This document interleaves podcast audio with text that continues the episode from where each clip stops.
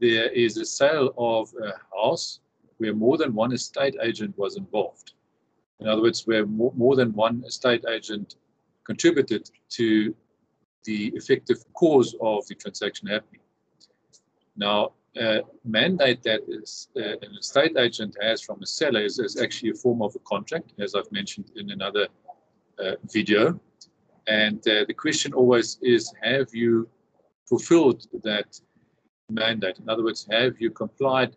with the terms of your obligations to find a purchaser for a certain uh, price for the house, uh, for example? Because if you have performed the terms of the mandate, then in terms of the agreement, you would be entitled to your commission, actually whether the transaction proceeds um, or not. So it might then also be that more than one estate agent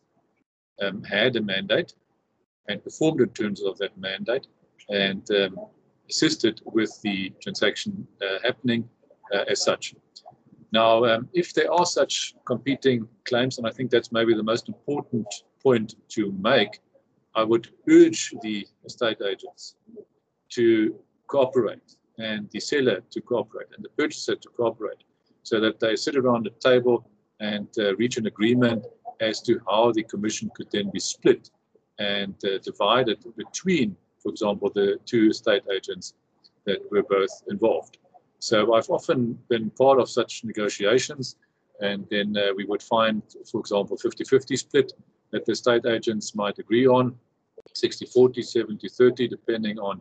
how much uh, each one of them maybe contributed. So sometimes you find estate agents that are difficult, that do not want to uh, negotiate, that feel that they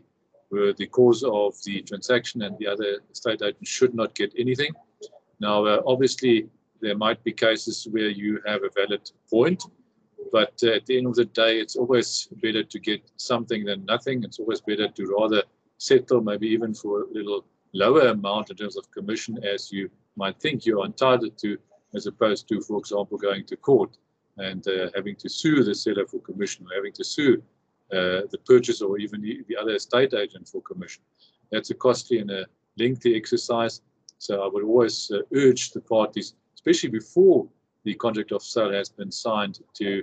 uh, try to settle uh, the dispute and split agree on a split uh, of the commission between, for example, the two estate agents. If the contract has already been signed, it's often a bit more difficult to um, have such negotiations because that estate agent who uh, got the contract signed will um, typically feel that the other estate agent who might have been involved with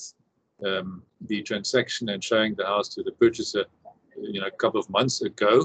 uh, is not entitled to any commission. However, I would also urge such an estate agent to maybe be uh, reasonable, maybe to consider the facts and maybe to be prepared to uh, share the commission with the other estate agent to make sure that there is no dispute, to make sure that all the clients are happy, and to make sure that there are no uh, unnecessary court cases, and obviously also not to burn any bridges, because next time around that other estate agent might have a deal signed where you previously worked on it as well, and then you would also want him to share uh, his commission uh, or her commission with you. So uh, on the long run, I think that's the appropriate approach. Be reasonable and uh, be prepared to share commission with the other agents involved.